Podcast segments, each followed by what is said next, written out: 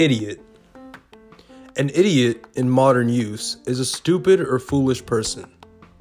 It was formerly a technical term in legal and psychiatric contexts for some kinds of profound intellectual disability, where the mental age is two years or less, and the person cannot guard themselves against a common physical danger. The term was gradually replaced by the term profound mental retardation, which has itself since been replaced by other terms. Along with terms like moron, imbecile, and cretin, its use to describe people with mental disabilities is archaic and considered to be offensive. Etymology The word idiot comes from the Greek noun a private person, individual, a private citizen, as opposed to an official, a common man, a person lacking professional skill, layman, later, unskilled, ignorant, derived from the adjective private, one's own. In Latin, idi- idiot, idiota was borrowed in the meaning uneducated, ignorant, common, and in late Latin came to mean crude, illiterate, ignorant. In French, it kept the meaning of illiterate, ignorant, and added the meaning stupid in the 13th century. In English, it added the meaning mentally deficient in the 14th century. Many political commentators, starting as early as 1856, have interpreted the word idiot as reflecting to the ancient Athenians' attitudes to civic participation and private life, combining the ancient meaning of private citizen with the modern meaning fool to conclude that the Greeks used a word to say that it is selfish and foolish not to participate in public life. But this is not how the Greeks used the word. It is certainly true that the Greeks valued civic participation and criticized non participation.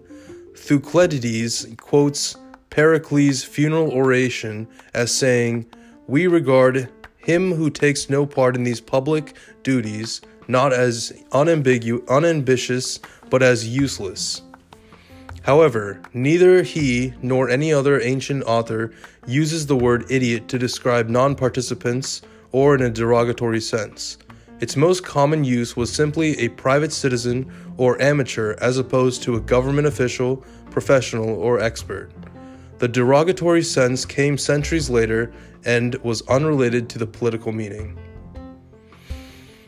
Disability in early classification and nomenclature. In 19th and early 20th century medicine and psychology, an idiot was a person with a very profound intellectual disability. In the early 1900s, Dr. Henry H. Goddard proposed a classification system for intellectual disability based on the Binet Simon concept of mental age. Individuals with the lowest mental age level, less than three years, were identified as idiots. Imbeciles had a mental age of 3 to 7 years, and morons had a mental age of 7 to 10 years. The term idiot was used to refer to people having an IQ below 30, or intelligence quotient was originally determined by dividing a person's mental age as determined by standardized tests by their actual age. The concept of mental age has fallen into disfavor, though, and IQ now determined on the basis of statistical distribution. In the obsolete medical classification, these people were said to have a profound mental retardation, or profound mental subnormality, with IQ under 20. Regional Law, United States. Until 2007, the California Penal Code, Section 26, stated that idiots were one of six types of people who are not capable of committing crimes. In 2007, the code was amended to read persons who are mentally incapacitated. In 2008, Iowa voters passed a measure replacing idiot or insane person in the state's constitution with person adjud- adjudicated mentally incompetent. In several U.S. states, idiots do not have the right to vote. Kentucky, Section 145, Mississippi, Article 12, Section 241, Ohio, Article 5, Section 6.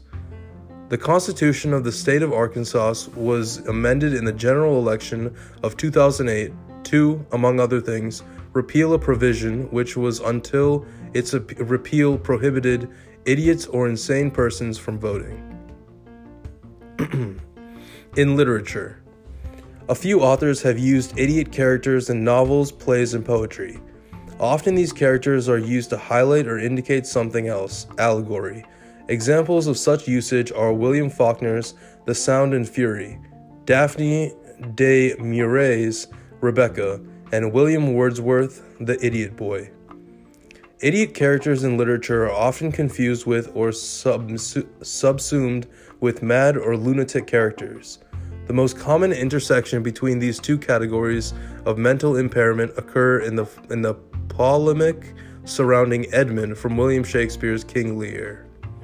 In Fyodor Dostoevsky's novel The Idiot, the title refers to the central character Prince Myshkin, a man whose innocence, kindness, and humility combined with his occasional epileptic symptoms, cause many in the corrupt, egotistic culture around him to mistakenly assume that he lacks intelligence. In The Antichrist, Nietzsche applies the word idiot to Jesus in a comparable fashion, almost certainly in an allusion to Dostoevsky's use of the word. One has to regret that no Dostoevsky lived in the neighborhood of this most interesting decadent, I mean someone who could feel the thrilling fascination of such combination of the sublime, the sick, and the childish.